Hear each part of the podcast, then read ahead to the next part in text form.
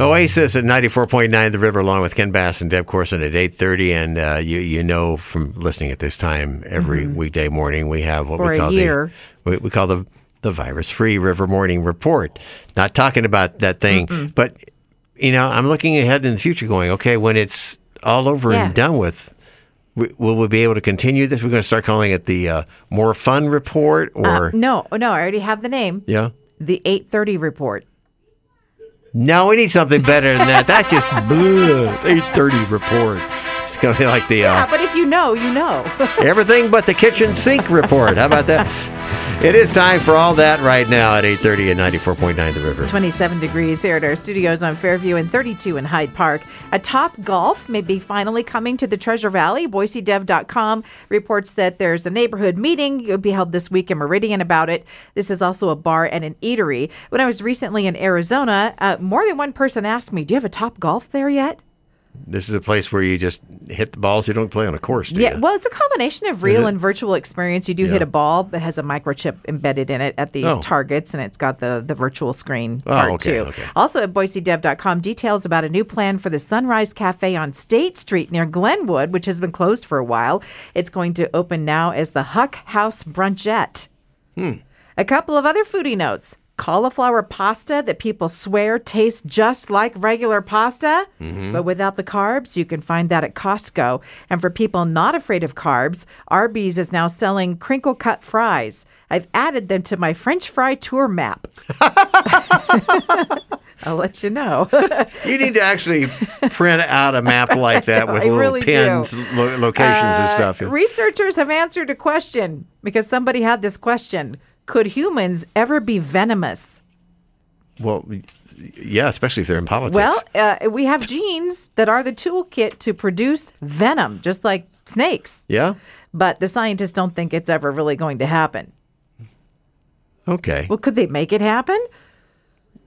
Well, you, do you want them to make it happen? Well, I don't know. Why did they even have the question? I'm not sure here. and there was another project that looked at the long-time myth that coffee stunts children's growth. Mm-hmm. Caffeine has nothing to do with how tall a person grows. No. But where did this idea come from? They think it came from the 1980s, but I thought I heard it before then.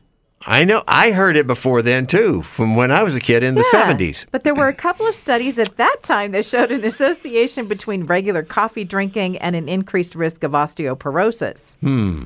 Okay. Well, maybe. And maybe someday we could grow new teeth. Scientists in Japan have isolated genes connected to growing teeth and are looking at ways to turn those back on to replace missing teeth as an adult. And you could grow those teeth into long, pointy fangs and introduce that venom. And I see where you're going with this. Yeah, okay. And more business for the tooth fairy, too, Yeah. because more teeth. Easter eggs hidden in downtown Boise every single day this week. These are works of art from Boise Art Glass. There is a clue every day posted starting at 1 p.m. on where to find the hidden eggs, so follow their Facebook page for those clues.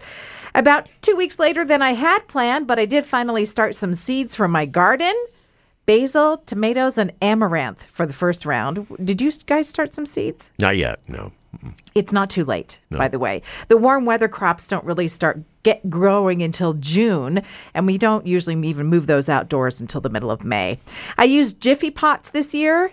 I have a friend who used cow pots, and I'd never seen these before.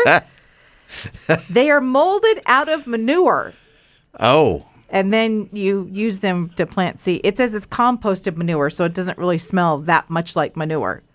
and hopefully after they make the pots, they wash their hands. I don't know if I'd try that one. But if you are into growing mushrooms, and that has been a trend, Mm-hmm. I see that there are glow in the dark types available. One Yeah. of them is called foxfire.